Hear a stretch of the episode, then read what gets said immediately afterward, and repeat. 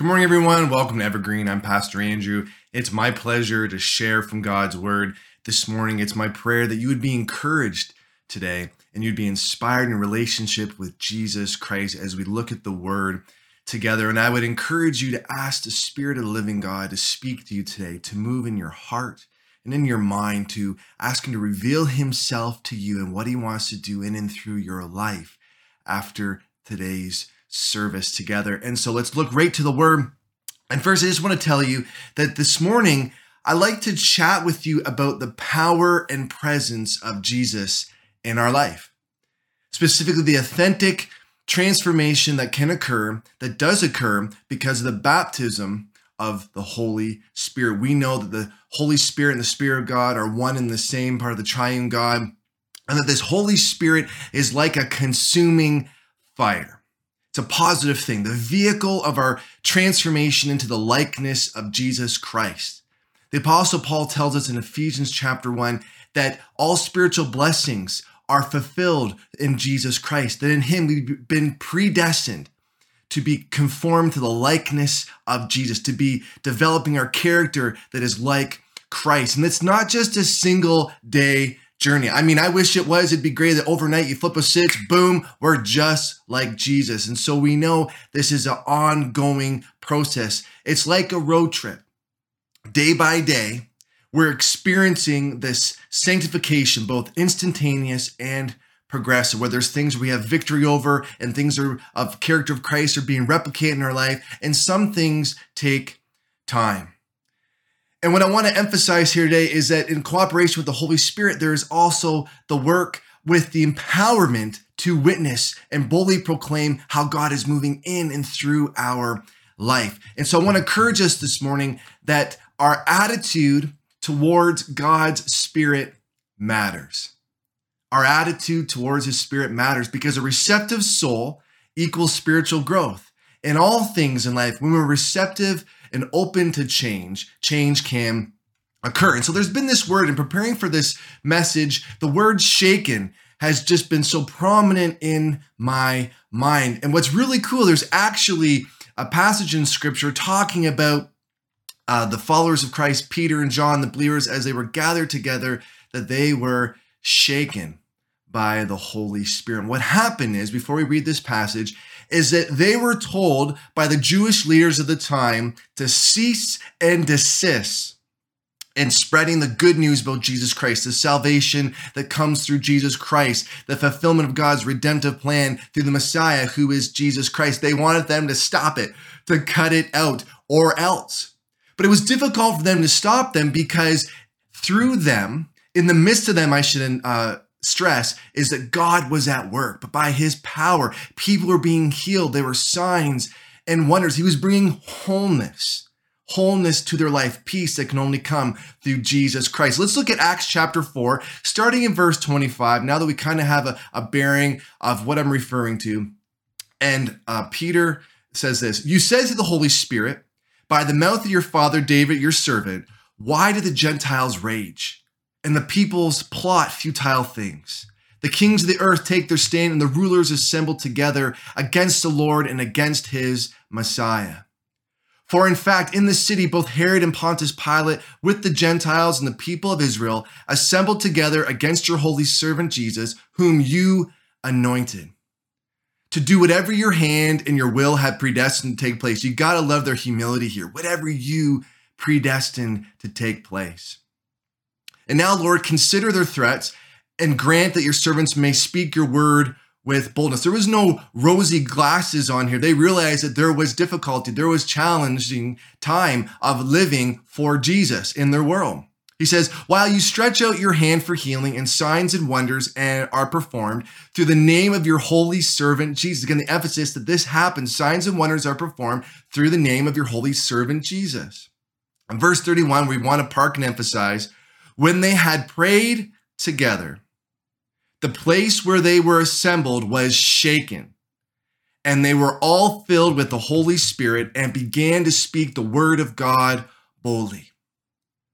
I'm going to say it again, fire for effect, if you will. When they had prayed, the place where they assembled was shaken, and they were all filled with the Holy Spirit and began to speak the word of God. But we gotta love that when we pray that God hears, he's attentive to our prayers. And we call upon the name of the Lord, we are saved. And he also comes to our aid in empowering us to witness. As Jesus promised that you will be my witnesses in all Jerusalem, Samaria, and to the ends of the earth until the end of the age, I am with you.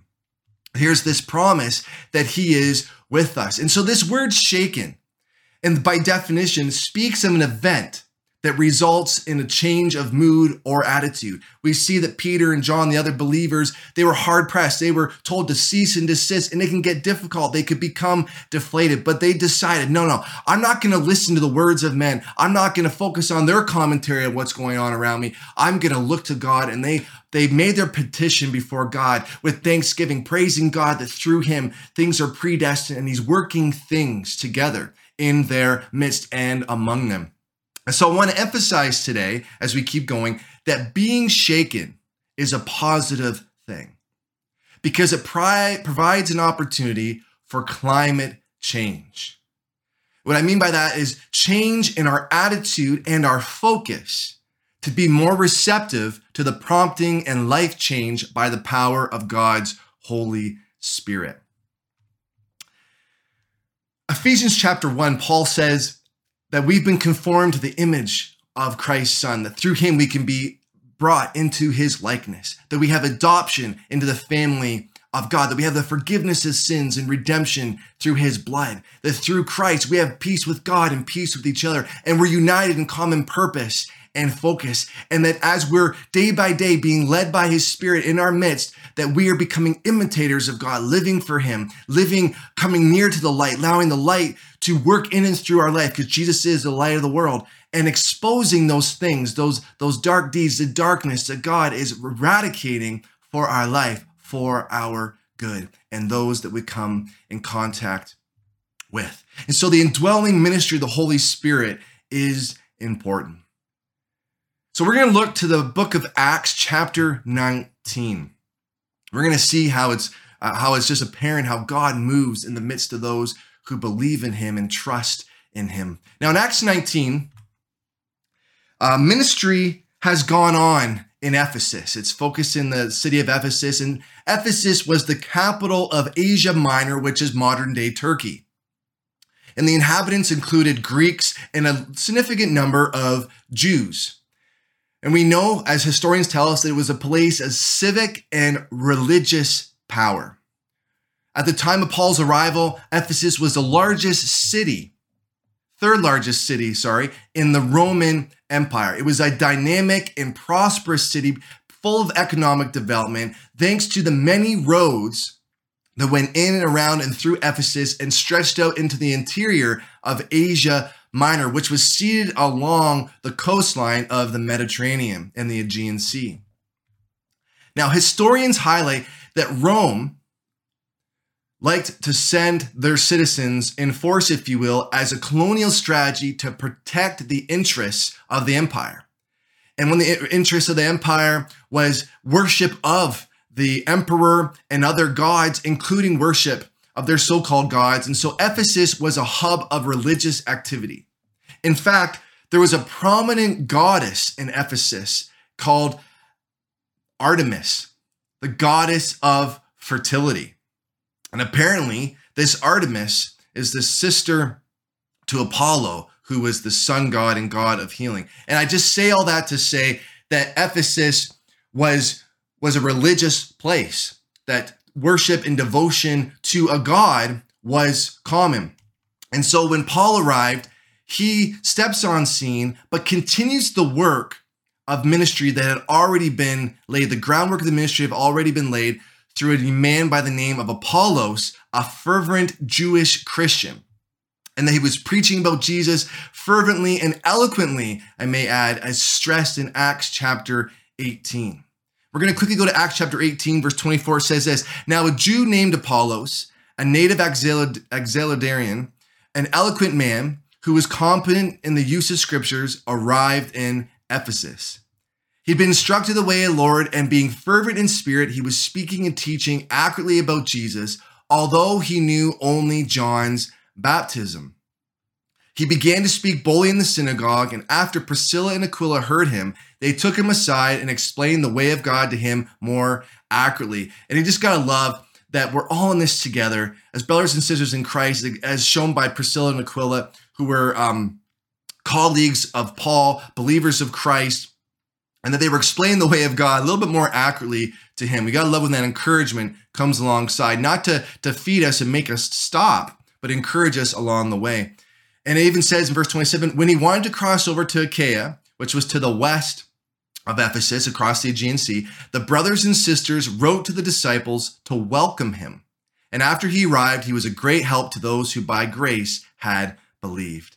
For he vigorously refuted the Jews in public, demonstrating through the scriptures that Jesus is the Messiah. And I, I say all that to stress that the ground was indeed prepared by Apollos, Priscilla, and Aquila. They championed each other, and it made Paul's ministry work that much easier. Paul stressed uh, to the Corinthians, I believe, that he says that some plant, some water, but it's God who gives the growth. Some of us plant, some of us water, and God is going to give the growth. So we can trust that this morning that whatever we put our hands to, whether we're planting or watering, God will give the growth as we trust in Him. So let's go to verses 1 through 7 in Acts 19. It says here, while Apollos was in Corinth, Paul traveled through the interior regions and came to Ephesus. He found some disciples and asked them, Did you receive the Holy Spirit when you believed? No, they told him, we haven't even heard that there is a Spirit. Into what were you then baptized? Paul asked. Into John's baptism, they replied. And Paul said, John baptized with the baptism of repentance, telling the people that they should believe in the one who would come after him. That is, in Jesus. And when they had heard this, they were baptized in the name of the Lord Jesus. And when Paul had laid his hands on them, the Holy Spirit came on them, and they began to speak in other tongues and to prophesy. Now there were about 12 men and on. So we can see here Paul steps on scene and he encounters these disciples of Apollos. And we can see that perhaps they were compelled and moved by the teachings of Apollos, but maybe not quite yet had progressed beyond the enticed stage of being full believers. And yet, because of their statement, it's more than more than likely that they believe fully because of the adequate, fervent teachings of apostle of Apollos about Jesus but maybe just shy of being taught that Jesus is the fulfillment of the baptism that John the Baptist was proclaiming was to come.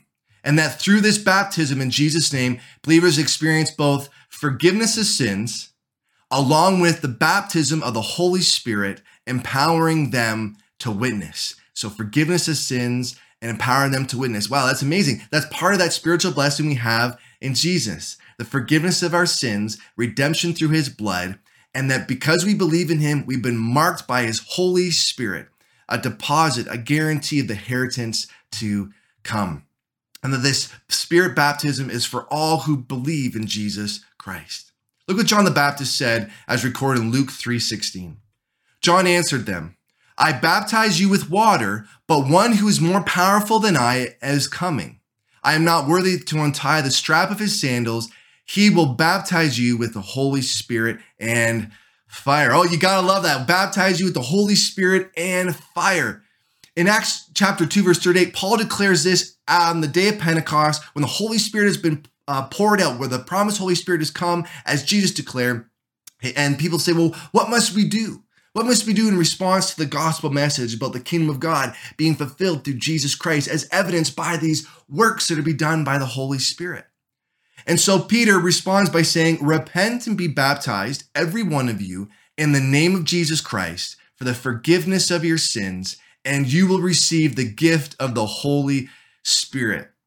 While we've all received uh, great gifts from different loved ones and folk, but we gotta love that God in His good pleasure gives us His Holy Spirit to be with us, guide us, teach us, purify us in our thought life and our, our life as a whole and empower us to witness for him. And so we can see here that baptism in Jesus represents both cleansing power and power to witness.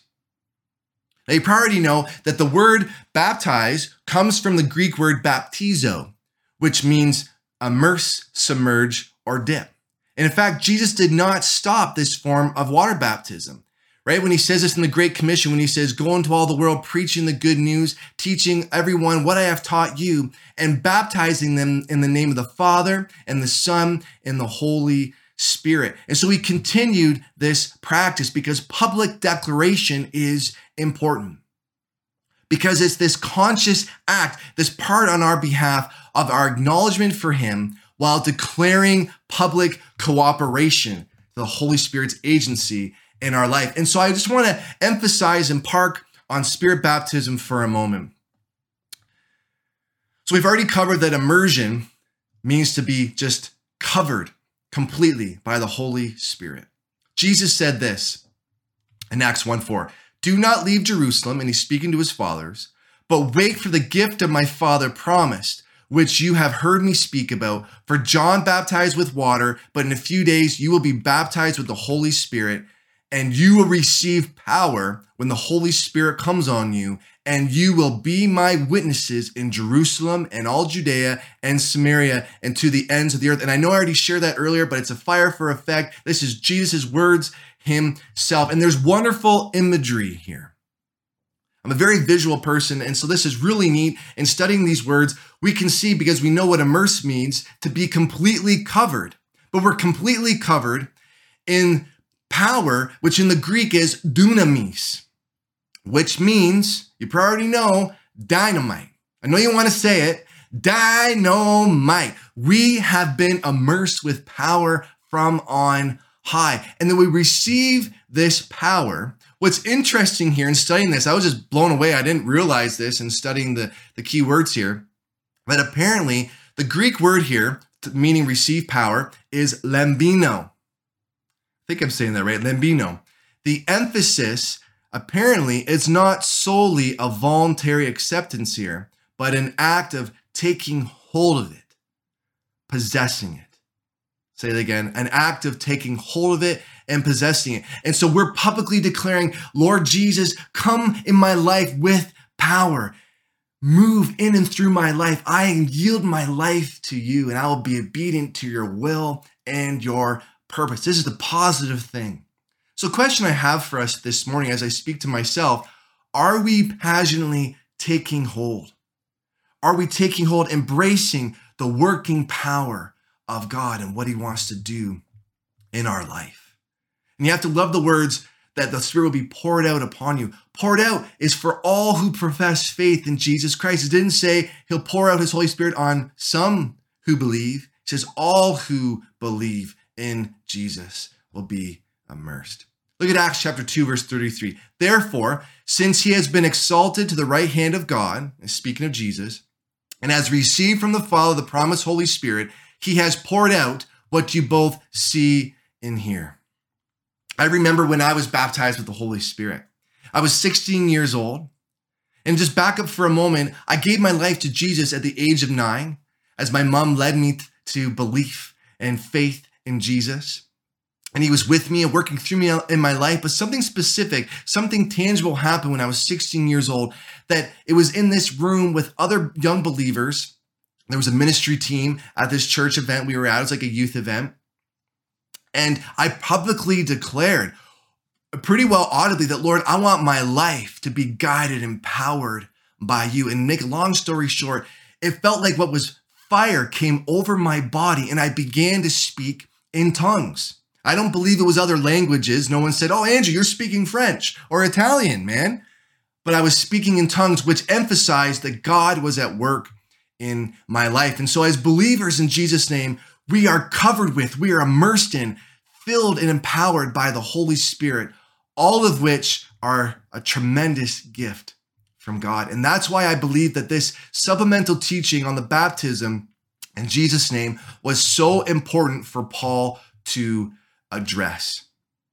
In his book, The Acts of the Apostles, David Peterson writes this regarding this story in Acts 19 about the followers of Apollos being baptized in the name of Jesus. He says this It was the apparently dramatic inauguration, the appropriately dramatic inauguration, I should say, of Paul's ministry in this city where God's Spirit would be remarkably at work opposing the power of magic and false religion and winning many people to Christ throughout the region.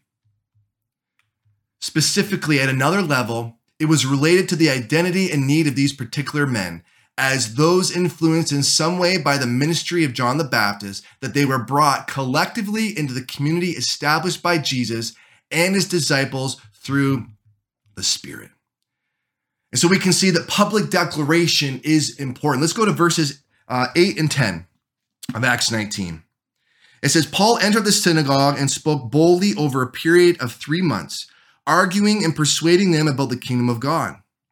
But when some believe, or when some became hardened and would not believe, slandering the way in front of the crowd, he withdrew from them, taking the disciples and conducted discussions every day in the lecture hall of Tyrannus.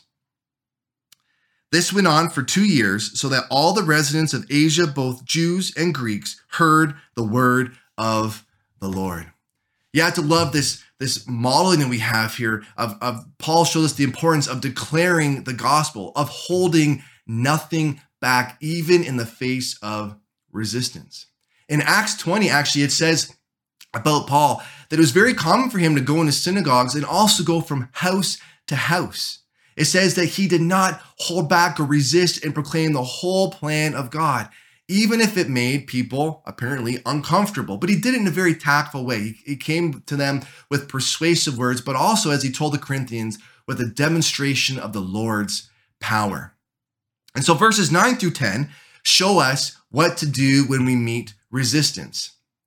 Paul says that they resisted because of hardening of their heart. And we know this through John chapter 3 that when Christ came into the world, who's the, the, the hope of our salvation, and believing in him that we have eternal life, that he is the light of the world and his light illuminates our life. And it says in John chapter 3, 17 to 21, that there are those who don't want to come to the light for fear that their deeds will be exposed. But The beautiful thing is, through faith in Jesus Christ, He doesn't hold us against us. Our accounts are clean, made clean, and all that God sees because our faith in Christ is the blood of Christ that we have been forgiven once and for all. But that's the beautiful thing about free will that you and I have a choice every day to reflect the light, come near to the light, or to expel it, to slap a cease and desist on the light who is Jesus, moving by his Holy Spirit in our life. And so Paul's response to the resistance here is similar to the followers of Jesus Christ who were sent out two by two to proclaim the kingdom of God. It says in Matthew chapter 10, verse 14, Jesus says this If anyone does not welcome you or listen to your words, shake the dust off your feet when you leave that house or town. So when people resisted the message, they were to move on. And moving on doesn't have to carry a negative emotion. All it means is, okay, we planted seed, someone else will water, and God will get the growth. And so we can take this and say, people may love us for the message that we bring. They may be receptive to that message. And they also may, they may in fact curse us and call us all kinds of names. Jesus said this would happen. Paul said that we would be persecuted and called all kinds of names for wanting to follow Jesus, who is the way. But that's the thing about spiritual growth, right? It involves learning to move on, to keep sharing in the midst of resistance, to keep on praising in the midst of resistance, to keep on trusting in Jesus.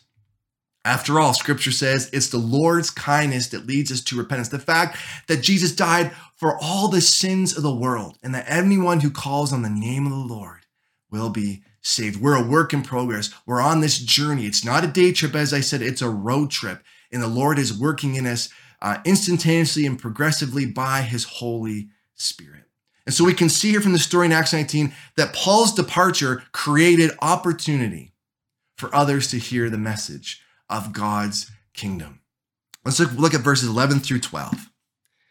God was performing extraordinary miracles by Paul's hands, so that even face cloths or aprons that had touched his skin were brought to the sick, and the diseases left them, and the evil spirits came out of them.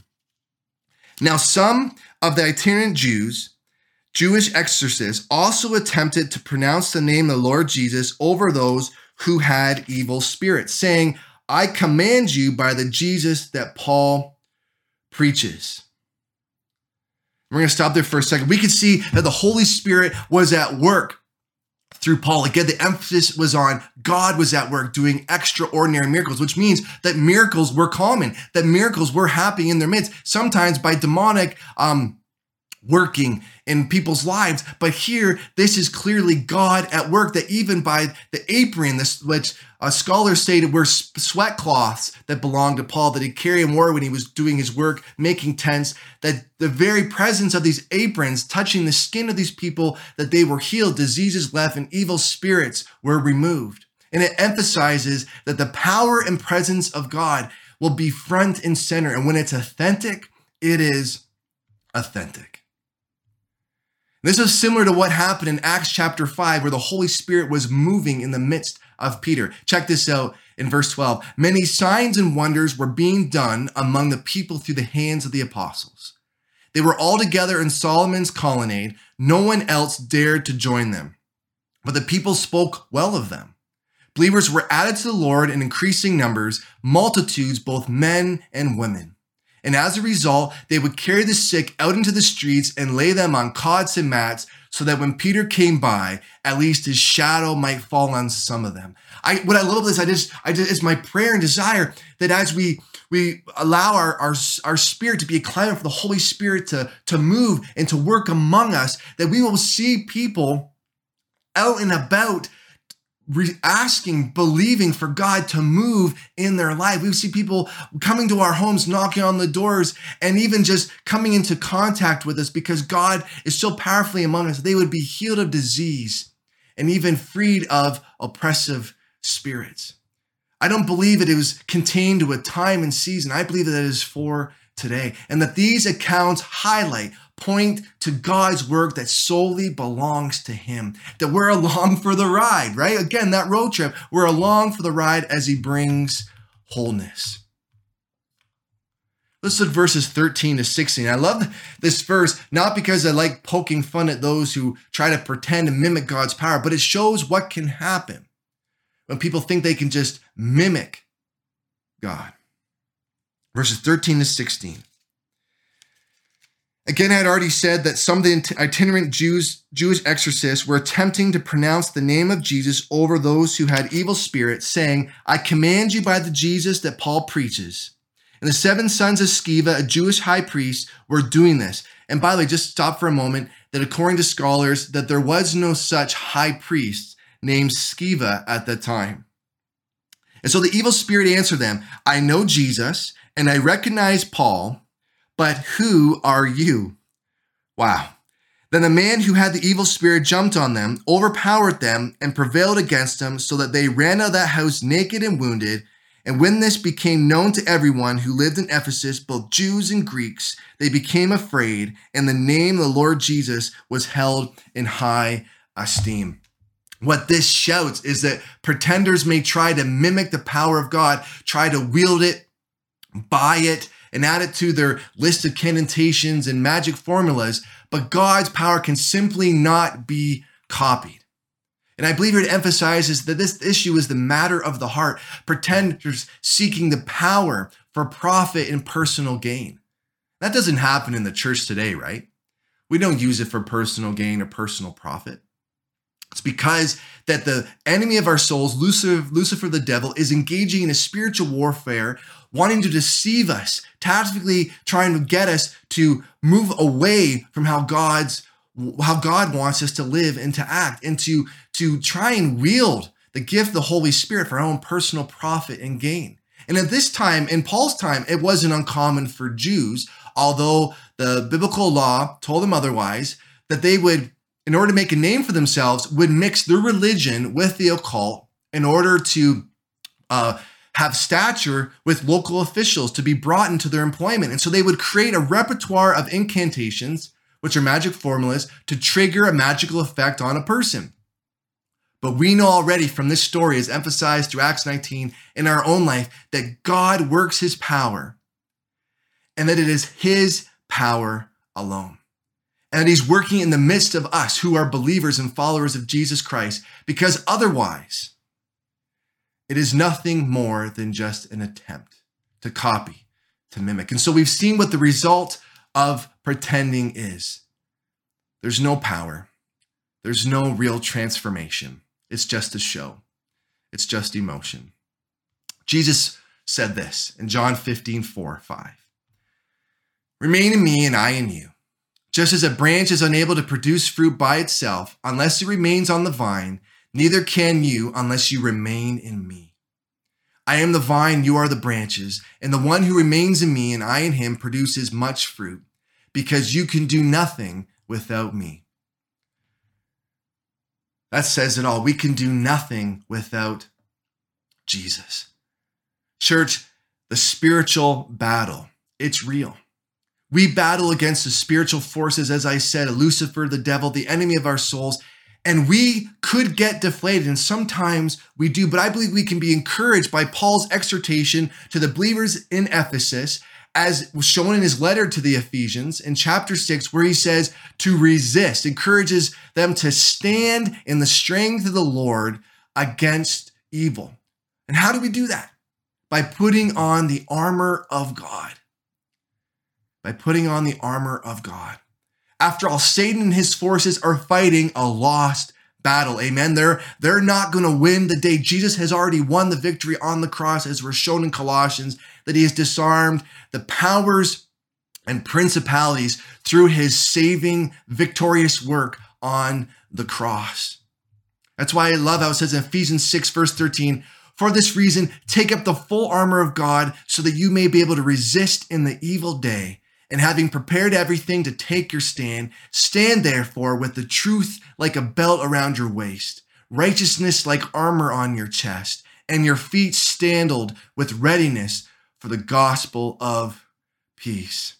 In every situation, take up the shield of faith with which you can extinguish all the flaming arrows of the evil one. And you love here the emphasis. It doesn't say some of the flaming arrows, it says all of the arrows. And so that means the only power that the enemy has in and through our life is the power that we give it, the words that we allow him to speak over our life. Even if we allow community to be our commentary and tell us how that we should be living and acting accordingly. But rather, we need to be listening to the, the life giving Spirit of God that tells us how we are to live and to be imitators of God. Look at verse 18. And pray at all times in the Spirit with every prayer and request, and stay alert with all perseverance and intercession for the saints.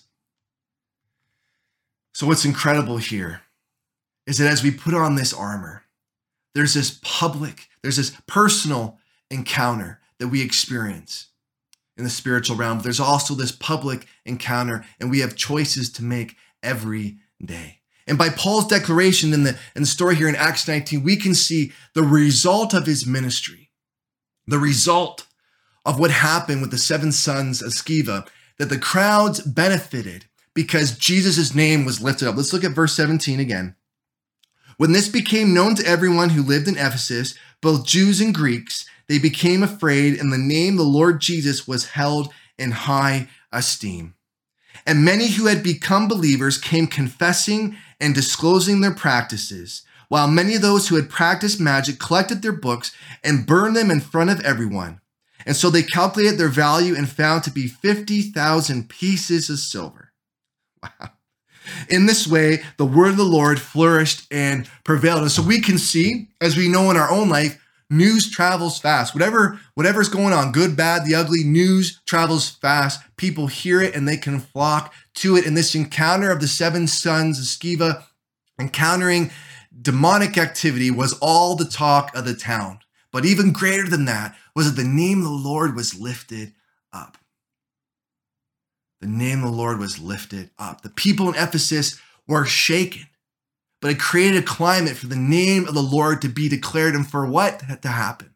Faith to arise. Jesus promised this in John chapter 12, verse 32 As for me, if I am lifted up from the earth, I will draw all people to myself. Amen. If Jesus Christ is lifted up in our life, we will be lifted up with him. Every circumstance, every every struggle, every hurdle that we face, we lift up Christ, that He's going to move powerfully in that circumstance and even give us strength to endure, as the Bible says, in those circumstances.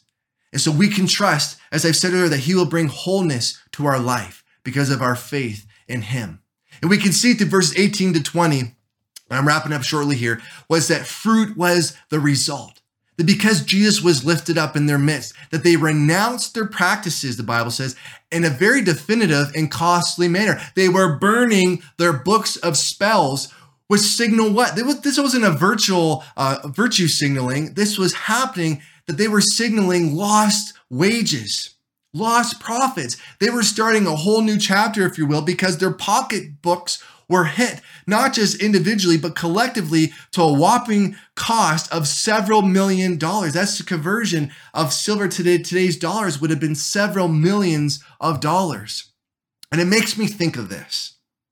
Jesus said, Anyone who wants to follow me must pick up their cross daily and follow me. And that's in Luke 9, chapter 23. And that just shows that day by day, because of free will, we have a choice to make to count the cost. What are the things that we're willing to give up? What are the things that we're willing to surrender to experience wholeness in our life? Will we be receptive to the light or repel the light? As we can see in the story in Acts 19, a whole city was shaken.